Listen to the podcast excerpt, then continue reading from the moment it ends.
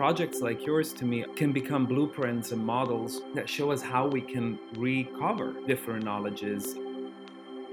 There's no pretense that the natural environment isn't present all the time. They really are doing this unbelievable symbiotic project of creating something that, when they're separate, is nothing like what it looks like and what it does when they're together.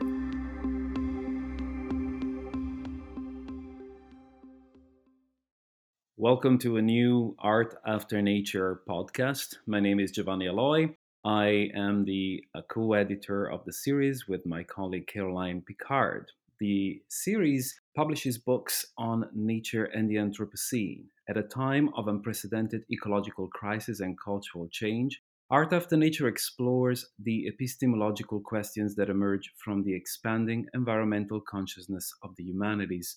Authors featured in this series engage with the recent ontological turn, appending anthropocentrism in order to grapple with the dark ecological fluidity of nature cultures.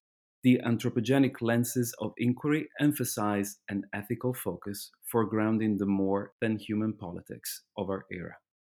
I'm Caroline Picard. I'm co editor with uh, Giovanni Aloi. We're all here with A. Laurie Palmer on behalf of the fourth book in our series, The Lichen Museum. It's really exciting to be here, obviously. And let me just say a little bit about this book serving as both a guide and companion publication to the conceptual art project of the same name. The Lichen Museum explores how the physiological characteristics of lichens provide a valuable template for reimagining human relations in an age of ecological and social precarity. Channeling between the personal, the scientific, the philosophical, and the poetic, a. Laurie Palmer employs a cross disciplinary framework that artfully mirrors the collective relations of lichens, imploring us to envision alternative ways of living based on interdependence rather than individualism and competition. Lichens are composite organisms made of fungus and algae, or cyanobacteria, thriving in a mutually beneficial relationship. The Lichen Museum looks to these complex organisms remarkable for their symbiosis, diversity, longevity, and adaptability, as models for relations rooted in collaboration and non hierarchical structures. In their resistance to fast paced growth and commodification, lichens also offer possibilities for humans to reconfigure their relationship to time and attention outside the accelerated pace of capitalist accumulation bringing together a diverse set of voices, including personal encounters with lichenologists and lichens themselves. Palmer both imagines and embodies a radical new approach to human interconnection, using this tiny organism as an emblem through which to navigate environmental and social concerns. This book narrows the gap between the human and natural worlds, emphasizing mutual dependence as a necessary means of survival and prosperity. A. Laurie Palmer is an artist and professor at the University of California, Santa Cruz, and we are so happy to be here with you. Maybe just to kick things off, I thought it would be really exciting to hear about how this book came to be and what made you start thinking about the Lichen Museum. Laurie? Thank you, Caroline and Giovanni and Maggie, for this talk and also for University of Minnesota to publish this book. Yeah, I'm I'm very grateful to all of you to be here. Like any long-term project, I think this one is a convergence of a lot of different desires and experiences over a long period of time. I think I've been interested, like a lot of people, in lichens for most of my conscious life, maybe even pre conscious, like being outside in the woods and exploring. I also was interested when I went on a I went on an artist residency in the Arctic, the Arctic Circle residency, and was aware that the one thing growing in that environment was lichens. There are some little tiny trees that grow about six inches tall, but basically that's it. And so I I found myself really really fascinated by looking down in this amazing icy snowy landscape and looking for these things that had really really long temporalities. So partly I think I, I was alerted to look for them because going to the Arctic in I think it was that was in 2010, I was already thinking about how do we think beyond our own lifetimes? How do we think outside of our limited you know human scope and and i think a lot of people going on these trips to cold places where the the glaciers were melting and all that were thinking along these lines and it seems like lichens provided this sort of in between time to think with so they weren't as ancient as as long geological epochs and eras that are really mind-boggling but they were in these middle ranges of time between well some lichens are are shorter term but many of them are hundreds of years, some thousands, even speculatively some 10,000 if they are living in Antarctica inside the ice. So so I was really interested that way and then it started to just snowball all these different ways that brought me back to learning more about the symbiosis, which I know is sort of a poster child for many other ideas about symbiosis, but the lichens are kind of the first in many ways to open that up. And um, I started to just see in them so many possibilities. And then I remembered that I had made lichen ink in 1990 and I still had it hanging around. And so there were all these threads that started to tie together.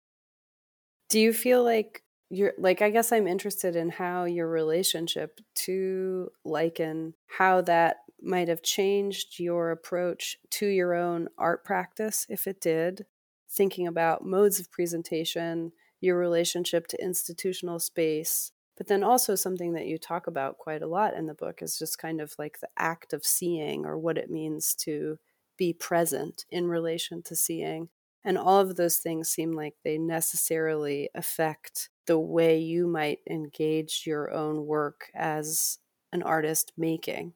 So I was interested in, I don't know, just hearing you talk a little bit about that development.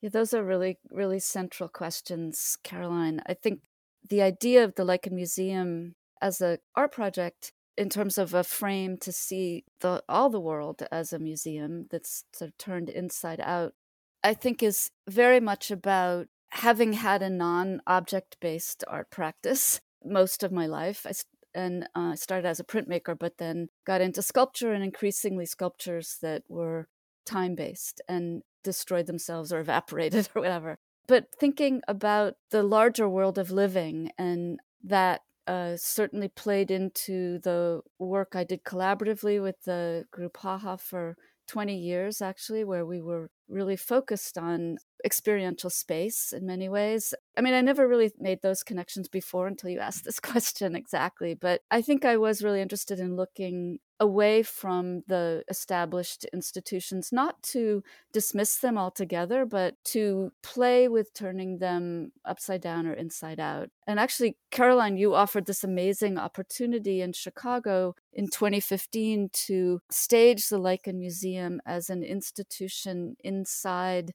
another institution. and what we did for that in the gallery you ran in Chicago was to show some some video but also to direct people outside to the sidewalk where people were pretty quickly down on our hands and knees with our nose to the sidewalk in the middle of you know the west side of Chicago and so there was this way of just thinking of museum as not a place that things have to be stilled and killed and preserved, but instead a museum as the space of living and the space of experiencing and the space of relating.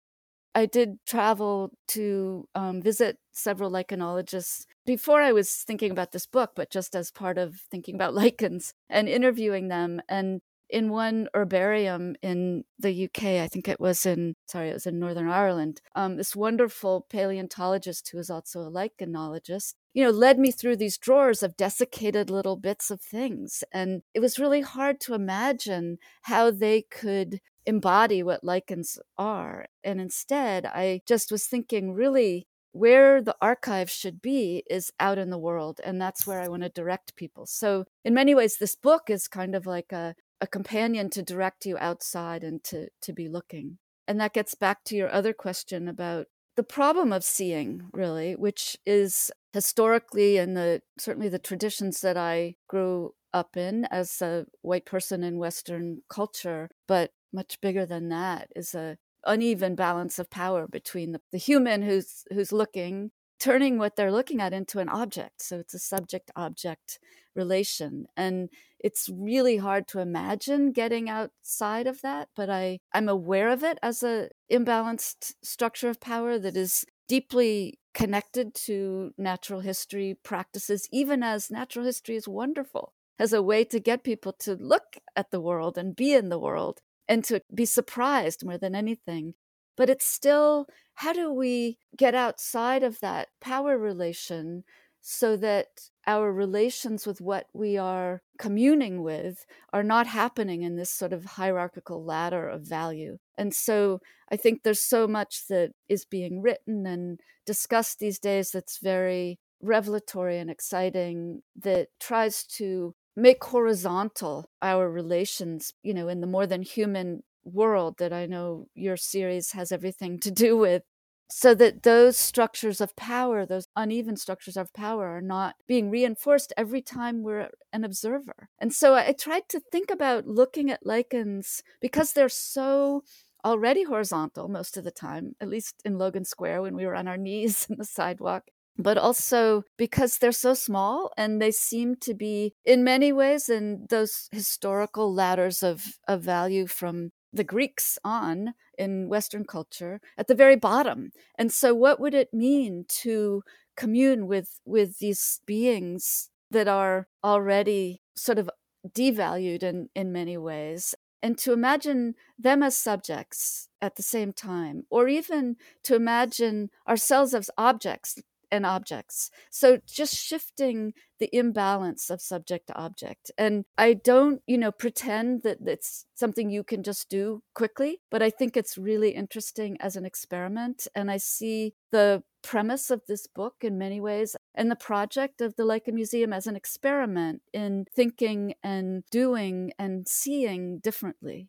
I just want to say also that I've had some wonderful lichen walks lately since the book came out, which have been really fabulous. And one of them this last weekend was in Santa Cruz at the new Institute for the Arts and Sciences that is currently hosting a series called Visualizing Abolition that they've been working on for several years, actually. And so they invited me to do an abolitionist lichen walk. And it made so much sense to me because they had perceived, they'd recognized within the book and its content that this is what basically, you know, it's trying to do.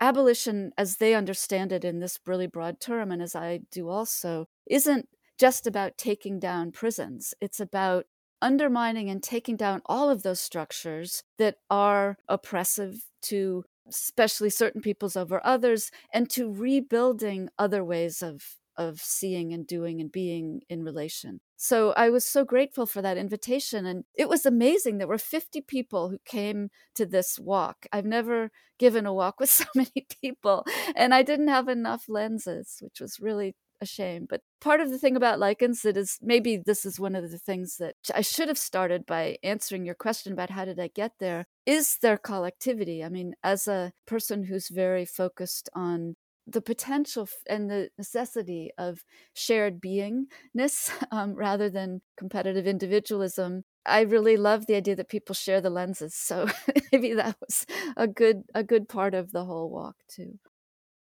Laurie, um, you say so interesting, and this this new relationship between the inside and the outside, and also kind of upturning the power structures, the power of the gaze inside and outside, made me think of a clip that I play for my students in plants and art class at the School of the Arts Institute of Chicago, uh, which is from the New York Botanic Garden archive. And in the clip, the director of the Botanical Garden in New York shows different specimens. And at some point, she unfolds a tiny little paper parcel, and inside it, there's a tiny fragment of a lichen that was collected by Darwin. And at that point, my students always laugh because there is this like almost ceremonious unfolding of this piece of paper and she's in a massive archive filled with so many plants but this one tiny fragment of a lichen that's unrecognizable is the thing that she wants to show. Part of that laughing i, I always question what, what's funny about this and after a while we get to the point that the lichen is the most unlikely organism for the archive. It just doesn't it seems wrong for it to be there because it's perceived as something that is always attached to something else. And once you remove it, it can only really come off as a fragment. And once it's a fragment, it no longer is remotely what it was meant to be. While a dried plant might look brown and might look shriveled, it still sort of retains some sort of plantness that makes sense. That lichen seemed to just become a fetishized relic of some kind. You know, the only thing that really seemed to matter is that it was collected by Darwin. Otherwise, it's just a little spike of vegetal matter, or, like actually not just vegetal matter, but multi organism matter. And it kind of made me think about what you're saying, you know, the idea of the gaze and opticality and, and what is the point of seeing and where different registers of visibility perhaps are more apt to what we can see and what we should see today. So, in the context of seeing, I was interested since you, throughout the book, you talk about your collaborations and experiences with scientists. I was curious to hear more about your experiences in sort of aligning your gaze with their gaze. And if you could tell us a little bit about that experience.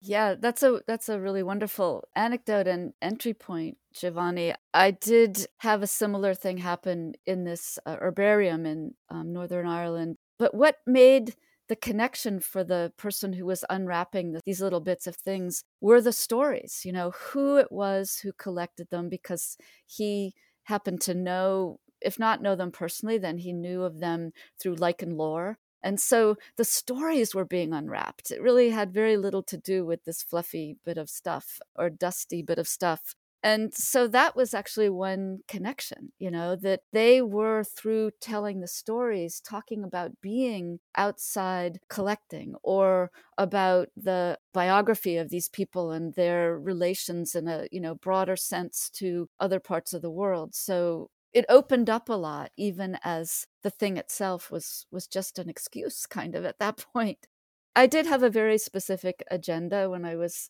i learned so much and i was so surprised and just amazed by whom i got to speak to when i was doing this research and tracking down people the main agenda that I had to make sure to ask each of them was about how they would describe the relation between the fungus and the algae. Because in my reading about how it was described, it was always a power relation. It was always that the fungus was the master and the algae were the slaves.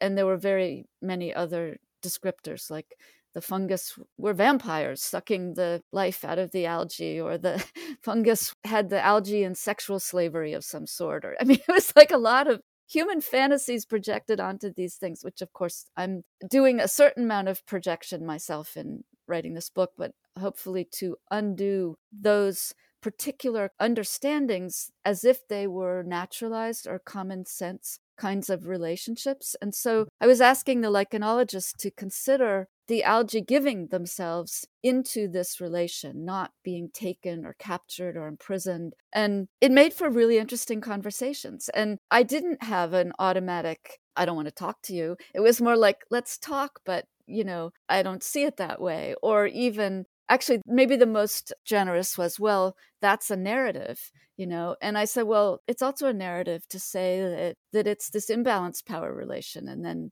they would have to admit that you know but I have to say, I, I gave a talk at the, also just in the past couple of months at the Santa Cruz Natural History Museum. And there was a lichenologist in the audience there. And he insisted that those imbalanced power relations are not how US lichenologists understand it now, which I found to be really hopeful and interesting, although I have to say it's not exactly been my experience talking to lichenologists in the US, but I really respected that he said that and that he saw that change coming. I also think that that particular person was not particularly amenable to the kinds of ways that I was talking about lichens. That too, the crowd was huge. It was really, it was standing room only at the Natural History Museum. It was so wonderful. And people were very, very, they had wonderful questions. But this one person who was sort of in the field I really hoped to talk to him, but he kind of scurried away. And I'm trying to reach out because it's not that I feel like we have to agree. But I am very interested in how as an artist you know these ideas can touch reach you know have relations with many different kinds of other professions and perspectives and it's part of what i wanted i've always wanted to do as an artist is not remain within a, a certain bubble of audience but to be engaged with ideas and practices that could reach a lot of people. And I have to say, this is probably the most multi tiered project that has done this because I'm also getting emails from people who are, you know, since the book has come out, who are like an enthusiast, like an artist saying they want to connect. And it's really great. They're not turned away by the conceptual dimension of the book so far, it seems, most of them, and are instead just glad to meet another enthusiast. And so it's really, and also the kids, the kids that come on these walks are, are some of the most acute discoverers of, of where to see on the tree or the sidewalk.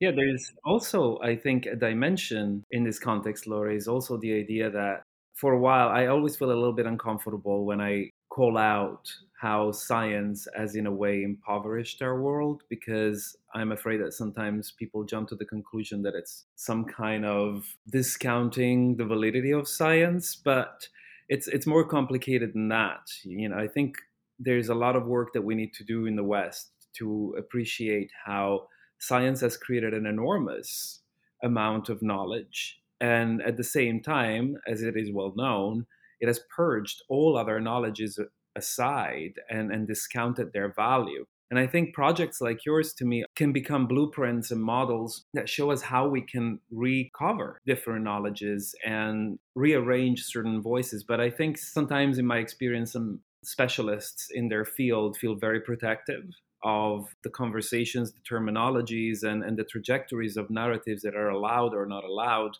And um, it will probably take time, right, to uh, break the mold there's also a, a level of feeling uncomfortable, I think, in that arena that is a productive kind of feeling uncomfortable, but it's perhaps not yet for everybody. It takes work. So you were talking about time and a certain different perception of time itself. Sometimes I feel that we're all on different time frames when it comes to where we're at with our relationship with our disciplines and how ready we might or might not be to pull down the walls that keep us in that professional space. Yeah, I mean, one of the things about making this book, which sort of came out of the longer project, was wanting to have multiple voices from different disciplines threading through it and carrying some of the conversation in the book itself. I really uh, interested in in writing, but I'm also really interested in in dialogue and having these cross disciplinary conversations. And the grad program that I've been directing and now at UC Santa Cruz Environmental Art and Social Practice. It's all about trying to mix these different discourses and or to find where they are useful together. I also am really aware that there's a kind of fear of softening of all, all of our um, intellectual capacities if we do too much mixing. And I think that that's something that, you know, I am always in terror of also, especially living in California, you know, Northern California. Mm. Not to diss Northern California, it's wonderful. Here I am in Mendocino in a cabin in the woods. But it's so it's a fine line, I think, what you're talking about, Giovanni. And of course, the amazing braiding sweetgrass is such a incredible guide for a kind of way to do that with precision and with grace. And so many people, again, from so many different ages and you know positions love that book because it leads a way where science is respected and in that case indigenous practices in particular are brought into dialogue and into relation but I do think, I mean, actually, one of the best things that one of my colleagues said I was so grateful for after speaking at the Natural History Museum in Santa Cruz was she said, It's your talk was so specific. And I really appreciated that because I don't want it to be a blur. I don't want it to be, oh, yeah, we're all, you know, live in one big happy family and should all get along. I mean, on some level, you know, but but I want it to be specific. In fact, there's so much to say about like but one of the things is just that they really do they really do exist.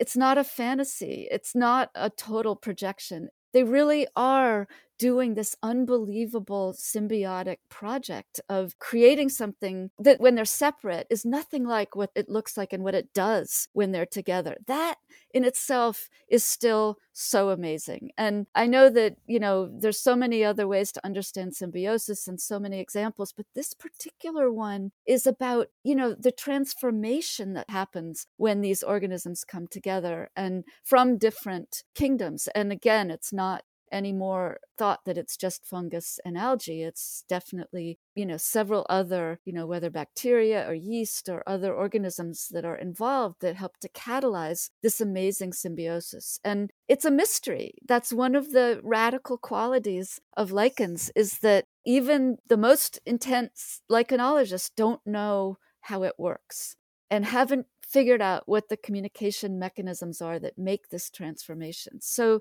I mean, that mystery is valuable in itself as a mystery. I mean, it also invites somebody like me to move into that space of not knowing and to kind of elaborate in it about how lichens can teach us how to be different.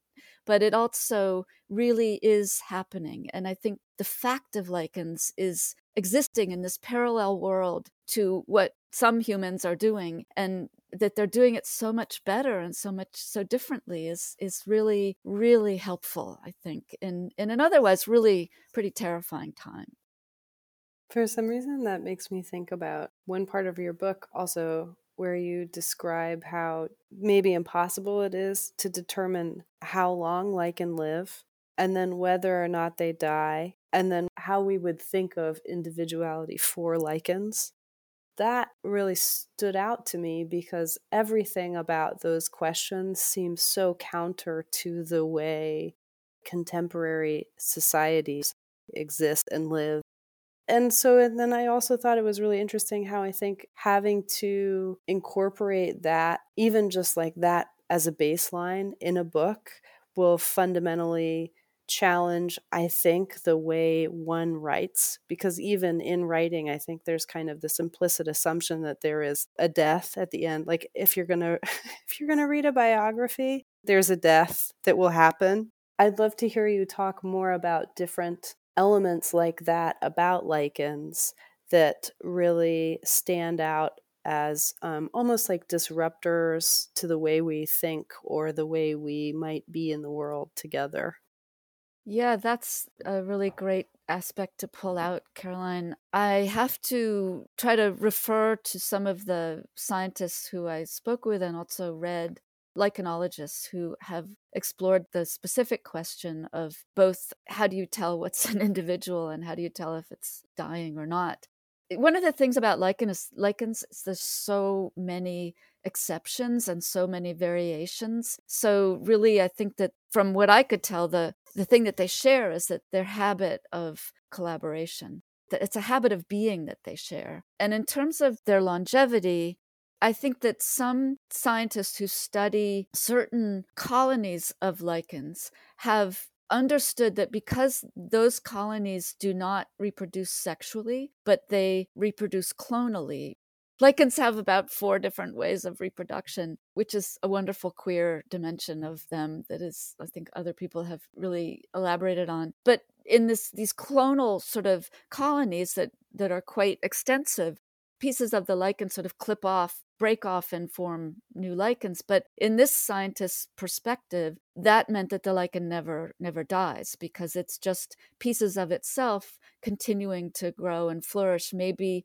other parts of it, like maybe its elbow, you know, shriveled up and died, but the rest of its leg and knee is growing across, you know, in another place. And I don't know what if that metaphor quite works, but but basically that that's one aspect of thinking about it. And there's another person who has been studying lichens in Massachusetts in graveyards, and she also has been theorizing that lichens never die a natural death. And as I understand it, part of what happens with human cells and a lot of many other sort of animal cells is that there's something inside our cells that maybe it's telomere. I don't, that might be an old term, but it just um, clicks off at some point and the cells die. And that I think certain mycologists I think are realizing that maybe some fungi don't have this. I'm really kind of extending beyond my confidence here in terms of expertise, but I know that these are ways in which lichenologists are theorizing that they don't necessarily die a natural death.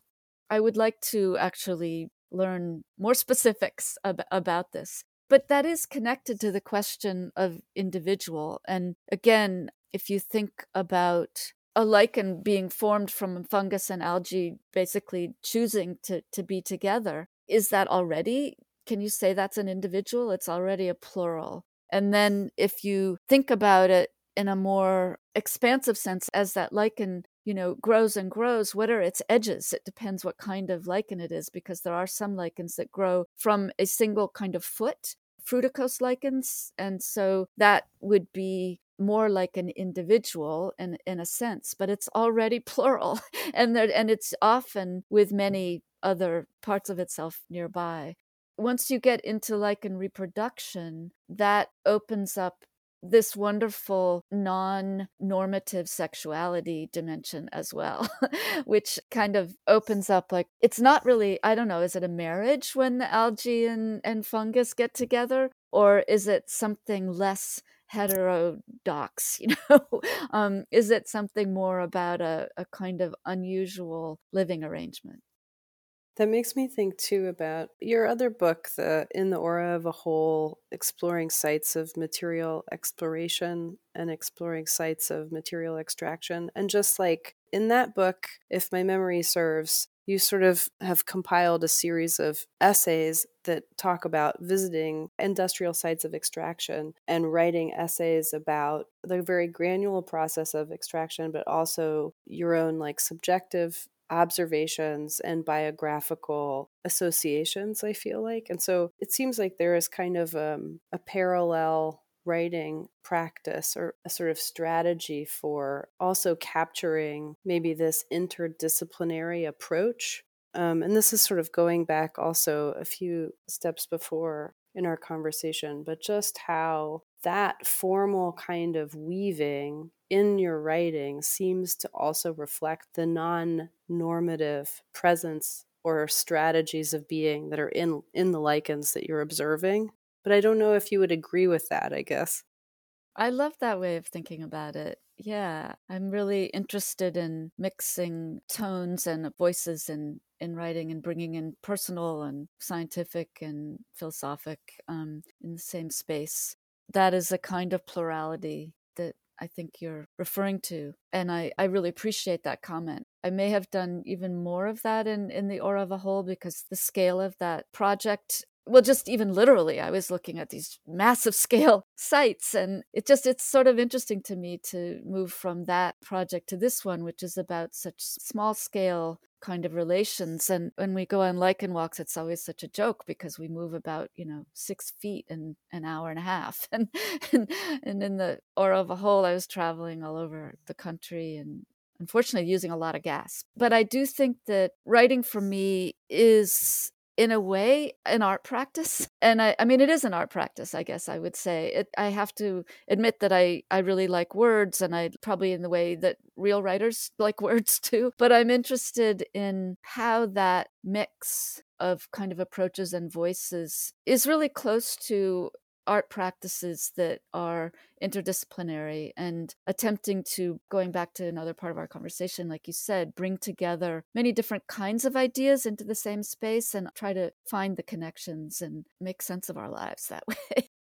That's a really important point too laurie about writing as a legitimate form of art that i hope more and more people will warm up to in the next few years there's still a strange divide i find between artists and and writers and like i think writing is very much misunderstood oftentimes in terms of creative process. That's at least what I encounter when I talk to my students, there are cliches and stereotypes that somehow stick particularly well to the idea of the artist as not being a writer or not using writing as as a medium that I think are still very inconvenient because they're limiting. And there's something about limitations of thinking as well as your desire to blur boundaries and, and break down hierarchies that I find particularly interesting in the context of also what I've been researching for a long time, which is this hierarchization of genres in art, the subjects that used to be popular uh, and desirable during the 17th and 18th century. So the canon, the hierarchization that sees at the top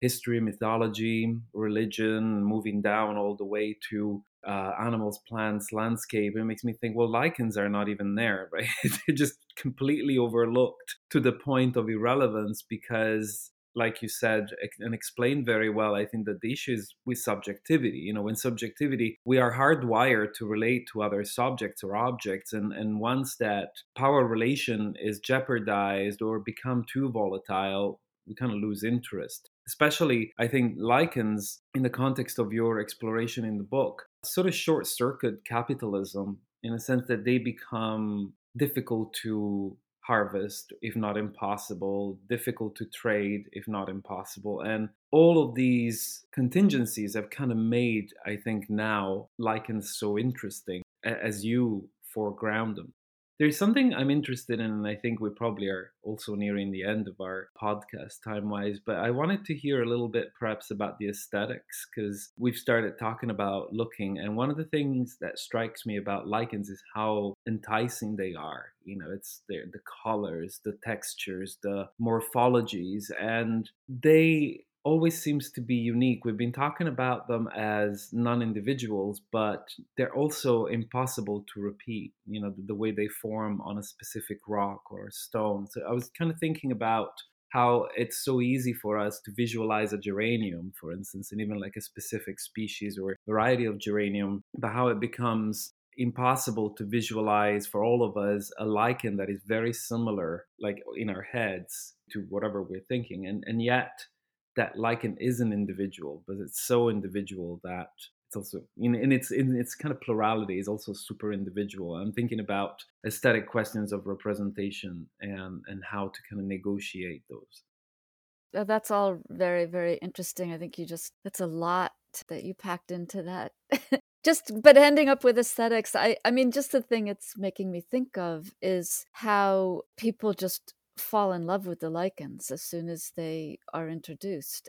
For instance, going on these walks, some people come because they're really into it, and others have never known what a lichen was. And you give them the lens, and the lens allows them to just dive into a world.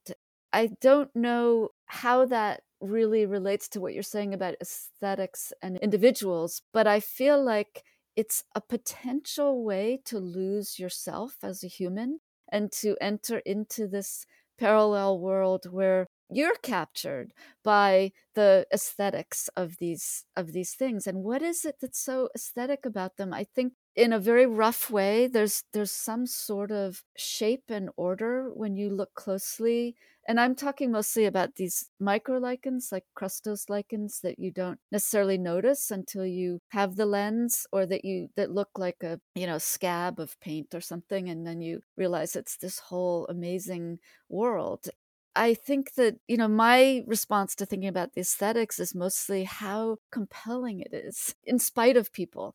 I don't know how to explain that really. Like when people make paintings of lichens or drawings and it's it's usually fields. It's not a thing. And that's a really really important point, actually really interesting. Which is back to again collectivity and and some of the politics that are from my perspective deeply embedded in this project and this book that you know are informing it in terms of uh, belief in how much we need each other and and how much more can happen in terms of more people thriving when we recognize that. And also not just each other but obviously the the larger world. Some of the non-individual aspects of lichens is also that they are so permeable to their environment. They are poikilohydric which means they can't regulate their moisture content. So whatever moisture's in the in the environment comes right into them which they can use. And if if there's no moisture they dry up and go dormant I mean, again, depending on what kind of lichens they are, how much they need to metabolize, but it's a really interesting, intense vulnerability to the environment, but you could also think of it as just, you know, engagement with it and handshaking with it. That as humans, we too are deeply vulnerable and engaged with our environment, but we build all these structures to make us imagine we're not. One of the things that it makes me think about in relation to is this idea of place. And I like I feel like place is very present in your book also, like the presence of Northern California and Northern California at this moment, like whether it's researchers that are trying to study photosynthesis to discover ways that we can no longer sleep or you know essentially to figure out ways that we might be able to adapt photosynthesis so that humans wouldn't have to sleep so we could be more productive. But then at the same time there's this presence of like wildfires and then there's this presence of lichen which is outside. So I thought that was also very powerful to me, like the placeness of Northern California in the book, basically it's like the idea of the museum the museum creates a framework and the place is inside and the artwork is like taken from outside and put in this like controlled environment versus like what you're talking about there is a kind of real porousness between inside and outside the lichen is everywhere it's outside and so i think in some ways also there's no pretense that the natural environment isn't present all the time i guess is what i'm like trying to circle around which i think is really interesting as an aesthetic position. I wrote the book during the huge part of it during the pandemic when i was holed up inside which is sort of a contradiction, you know, but inside in Northern California for sure. And I think since I moved here seven, eight years ago, it's certainly hugely uh, affected me. My poikilohydrism, not being able to keep, you know, its influences out. I mean, part of Northern California is its technological, you know, ambitions, and that's part of, I think, part of what you're referring to with the studies in photosynthesis and sometimes I start talking about lichens with trying to identify five of the most radical qualities. But I didn't do that this time because there's there's really so many more. But one of them that we haven't really gone on about is is slowness and what I think looking at lichens can do, I mean, I mentioned, you know, going on a walk and only moving a few feet in an hour and a half and being absorbed by these worlds, but really trying to think about time in a in a really different, less accelerated, less sped up, more of a body time, no matter whose body it is, trying to pay respect to and recognize that our materiality as humans and the the ways that other other beings maybe are more adapted to capable of. Yeah it makes a lot of sense. I mean it's such an exciting book. Um, i know i keep saying that but i feel like receiving it in the mail and seeing it and sort of holding it as a printed bound copy was such a thrill especially after all of the conversations that we have been having and such a pleasure to be able to talk to you about it thank you it, it, for for inviting me to to make it. I mean that was amazing that was amazing. And it, it really you know in spite of having been thinking about lichens for a long time and you know trying to videotape them for years and years and years growing which is an ongoing project it's a really really interesting practice. But writing the book just took me into territory i didn't expect or anticipate and i really appreciate how that kind of invitation in a way can lead one somewhere and i am really really grateful for that both of you and also to university of minnesota press. Thank you laurie it's been really great working with you and we're very proud of your book